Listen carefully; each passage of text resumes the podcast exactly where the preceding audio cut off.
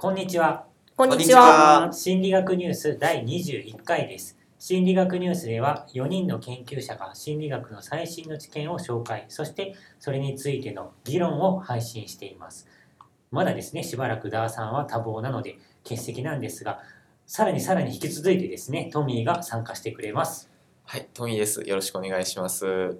放送内容には配信者の解釈が入っているので、興味のある方は減点を当たるようにしてください。今回の担当はシュウさんです。はい、よろしくお願いいたします。えっ、と、前回ですね、ゆうこさんが、まあ、あの、何でしたっけ、お話を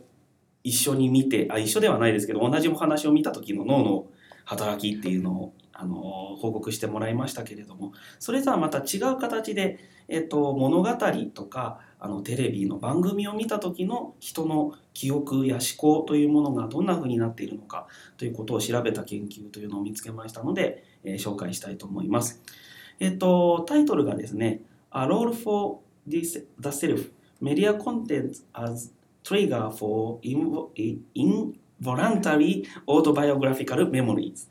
えー日本語に直すと、えっと、なんて言えばいいですかね。えっと、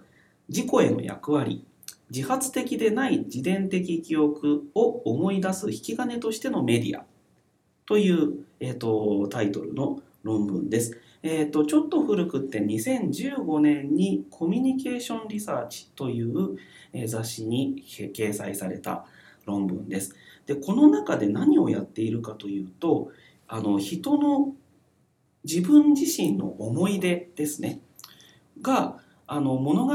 を見たり読んだりしている時にふと思い出されるよねという体験をすることが多いかなというふうに思うんです。そこでそういった体験をあのどのようにあの一般の人間がしているのかということを明らかにしようということで実際にテレビドラマやコメディ番組を見てもらってその時に考えていたことを、えー参加者さん、まあ、視聴者視聴者に報告してもらうという方法をとって研究をしたその結果、えっと、どういう時に自分の思い出を番組を見ながら思い出しているのかといった、えっと、法則がある程度明らかになってきたというそういう研究を、えー紹介します。では、えっとまあ、例によってあのアウトラインすでに紹介しましたのでここからは、えっと、細かいお話をしていこうと思いますが私たちの記憶というのには大きく分けて物の名前とか物の意味といったような記憶ともう一つありますよね。えっと、私たちはそちらを意味記憶と呼んでいますが、えっと、もう一つ自伝的記憶というものがあります。自伝的記憶は大丈夫でしょうか？わかりますか？もう自分のしてきたエピソードに関わる記憶っていうこと？そうですね。自分の経験とか、まあ、過去の経験それから自分の未来の、まあ、予想といいますかそういったものも含まれるらしいんですけれども自分に関係する出来事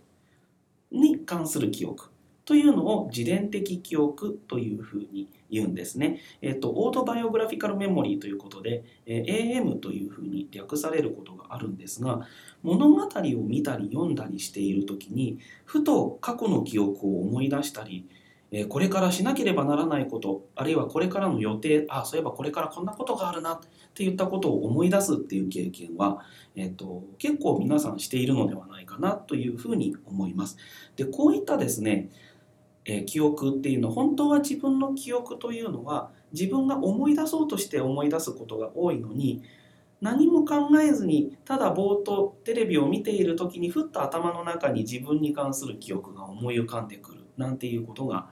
あるそうなんですね。こういった記憶のことを勝手に蘇ってくる自分自身の記憶ということで自発的でない自伝的記憶とっていうふうに呼ばれます。英語の名称をとってこの後は IAM というふうに、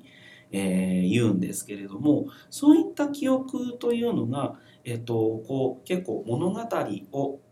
とか文学作品を読んだ時の体験ととても深い関係を持っているのではないかあるいは物語を読んで自分の考えや価値観を変えるといった体験と密接に関連しているのではないかそういったことをですね検討したいということで、えー全部で3つの実験を行っているんですが今日は時間がないので、え2つだけ実験を紹介したいと思います。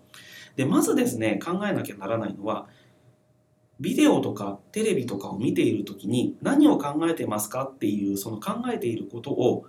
知るにはどうやったらいいかっていうことなんですよね。うん結構難しいと思うんですよ。こっちはテレビを見てるけどその横で「はいあんた今何考えてる?」ってなかなか聞くのって難しいじゃないですか。ということでですねこの研究者さんたちはコンスタントに定期的に、えっとその人の考えていることをあの切り取るための方法を思いついたようなんですね。それがどんな方法かというと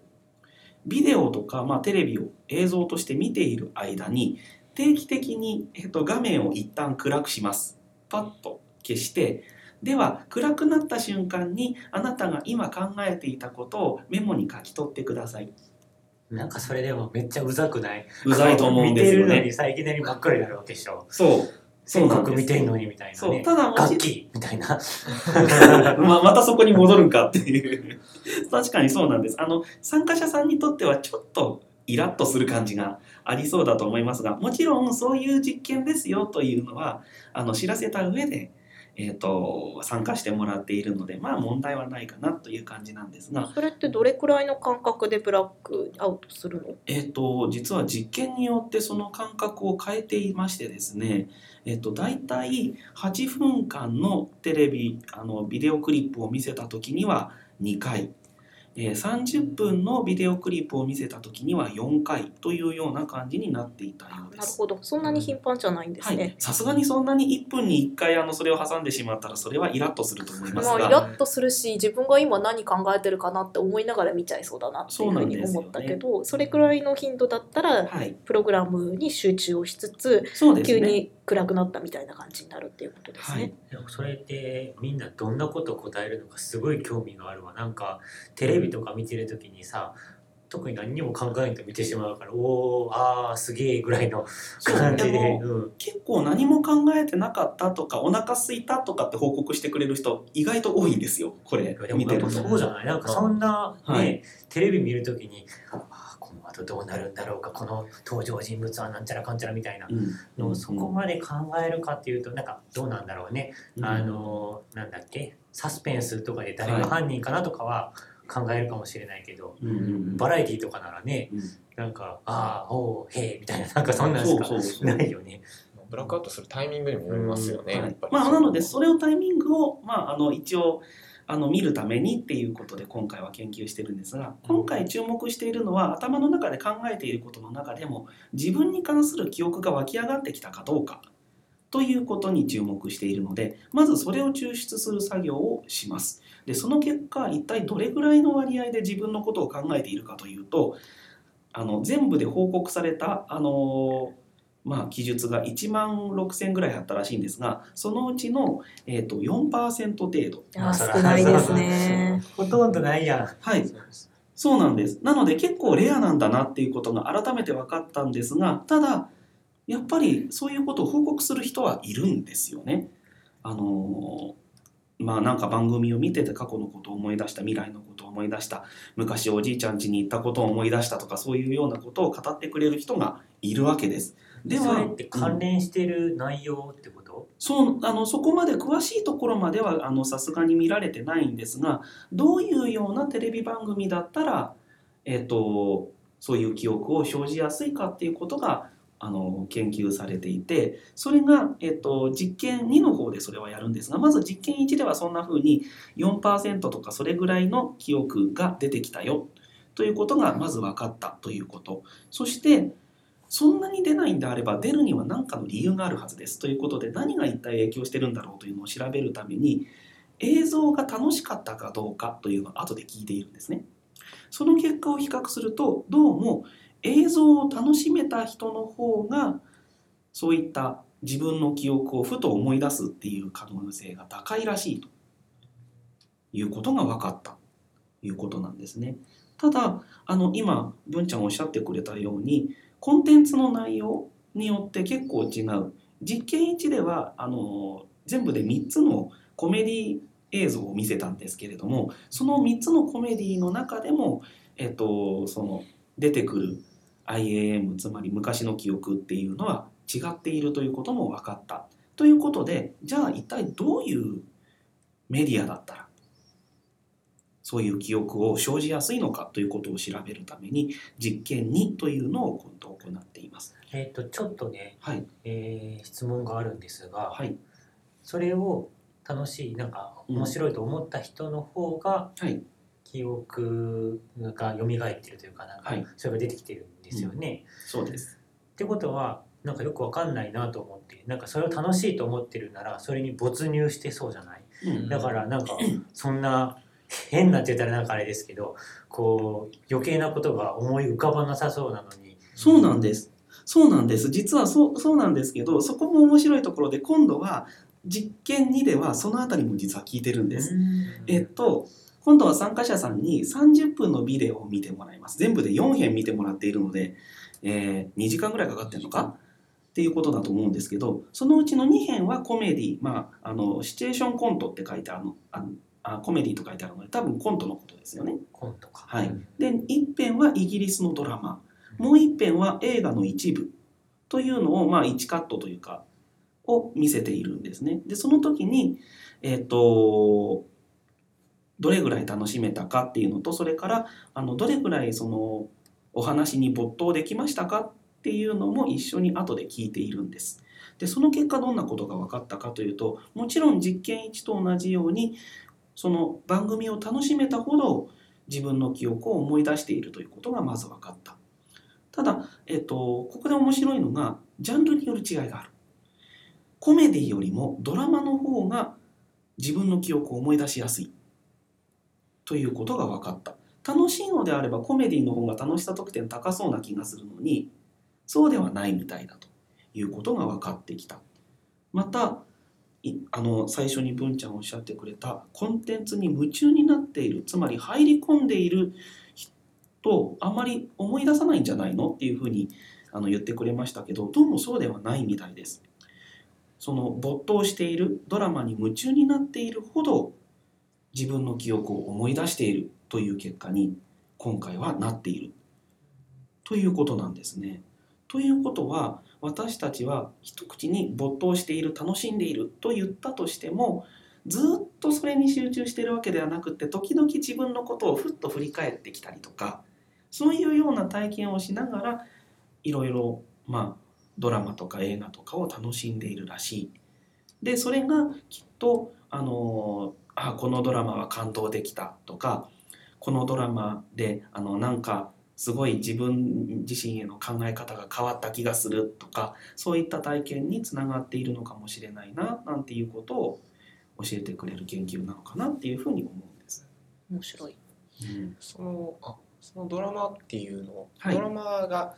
そういう自然的な記憶を蘇らせるわけですけど、はい、やっぱりドラマの方がこうリアルなわけじゃないですか世界観というか、コメディはやっぱりちょっとありえないことが起こって面白いですけど、うん。やっぱりドラマは自分がまるで生活してるような文脈の物語が出てくるからやっぱ自分のその記憶に結びつきやすいんじゃないかなというふうに思うんですけど、全くその通りだろうなっていうふうに思います。そこまでこの研究者たちはあの書いてないかなと思うんですけどちょっとそこまで読めてないんですが、えっと、おそらくそういうことはやっぱりあるだろうと思うんですね。自分の生活とかに近いほど自分の生活自分の過去のことを振り返りやすくもなるだろうし思い出しやすくもなるだろうなっていうのはあると思うんですよね。